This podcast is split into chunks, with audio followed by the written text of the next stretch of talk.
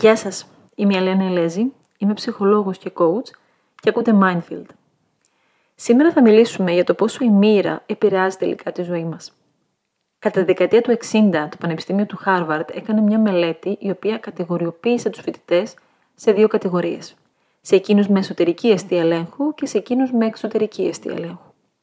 Στην κατηγορία εξωτερικής αιστείας ελέγχου άνοικαν οι άνθρωποι που θεωρούσαν ότι έχουν μικρή ευθύνη στα γεγονότα και τις εξελίξεις της ζωής τους, εκείνοι που απέδαν τον έλεγχο σε εξωτερικούς παράγοντες όπως ήταν η τύχη, το πεπρωμένο, οι άλλοι άνθρωποι, το πολιτικό σύστημα και ούτω καθεξής.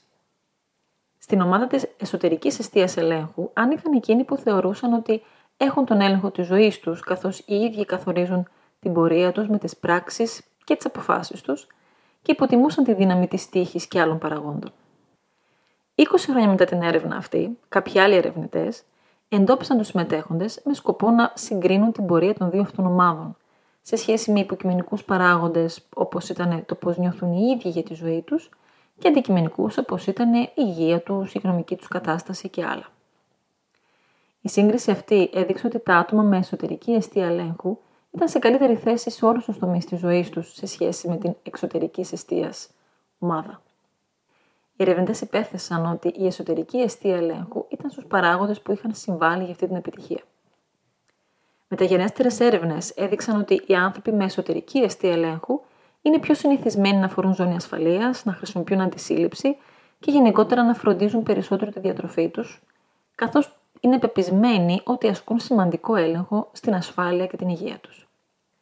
Σε αντίθεση με τη μυρολατρική αντίληψη ότι τα άστρα και τα ζώδια μας φέρουν εμπόδια, και ότι αν είναι της μοίρας σου να σου συμβεί, θα σου συμβεί. Ο όρος μοίρα είναι παράγωγο ουσιαστικό από το αρχαίο ρήμα μύρωμε, που σημαίνει λαμβάνω μέρος, μερίδιο δηλαδή, μετέχω στην κλήρωση. Οι Έλληνες της αρχαίας Ελλάδας είχαν δώσει θεϊκή υπόσταση στη μοίρα.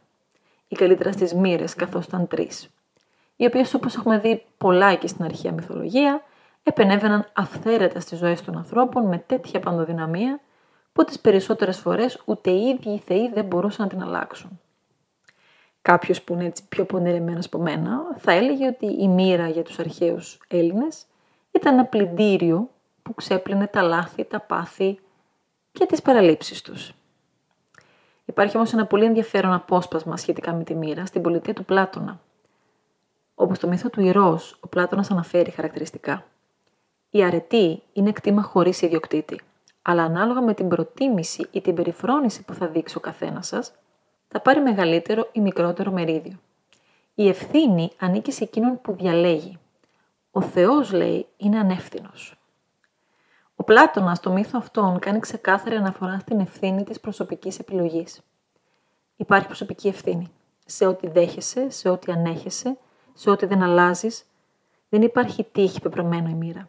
Εμείς τη φτιάχνουμε με τις επιλογές μας. Ο Ηράκλειτος είχε πει «Η μοίρα του κάθε ανθρώπου είναι ο χαρακτήρας του». Για ό,τι γίνεται στη ζωή μας, φταίμε εμείς.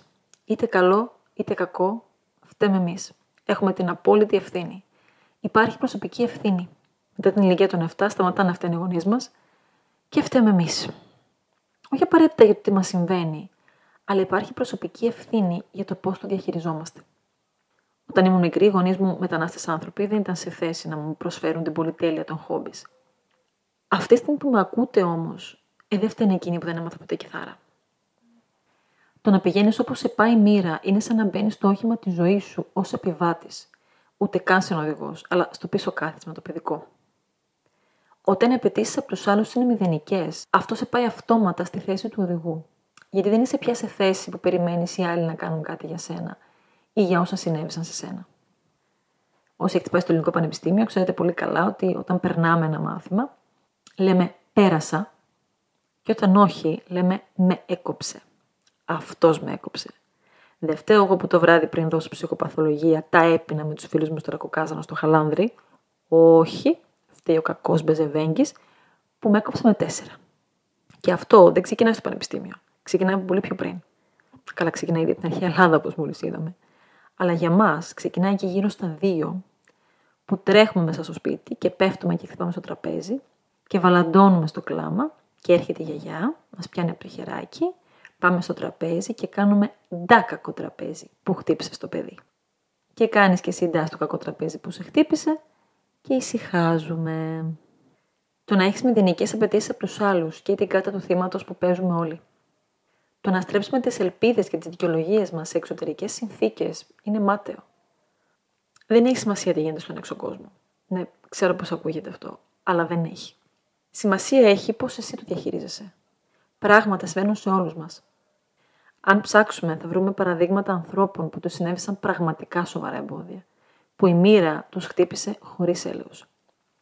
Ρίξτε μια ματιά στους προελμπιακού και στις ιστορίες των αθλητών.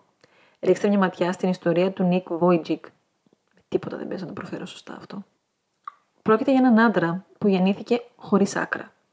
Χωρίς πόδια ή χέρια. Δεν ξέρω αν μπορεί κάποιος να το φανταστεί αυτό, να το κάνει εικόνα. Έχει μόνο τον κορμό του και το κεφάλι του. Με έναν νου που του λέει ότι αυτό δεν είναι εμπόδιο. Και έχει κάνει τόσο υπέροχα πράγματα στη ζωή του, που εγώ με δύο πόδια και δύο χέρια σε άριστη κατάσταση δεν έχω κάνει ούτε τα μισά. Γι' αυτό δεν μπορώ να δεχτώ όταν μου λένε μα το σύστημα, μα οι συνθήκες, μα οι δυσκολίες και τα λες να μην έχεις επαφή με την πραγματικότητα. Έχω επαφή με την πραγματικότητα.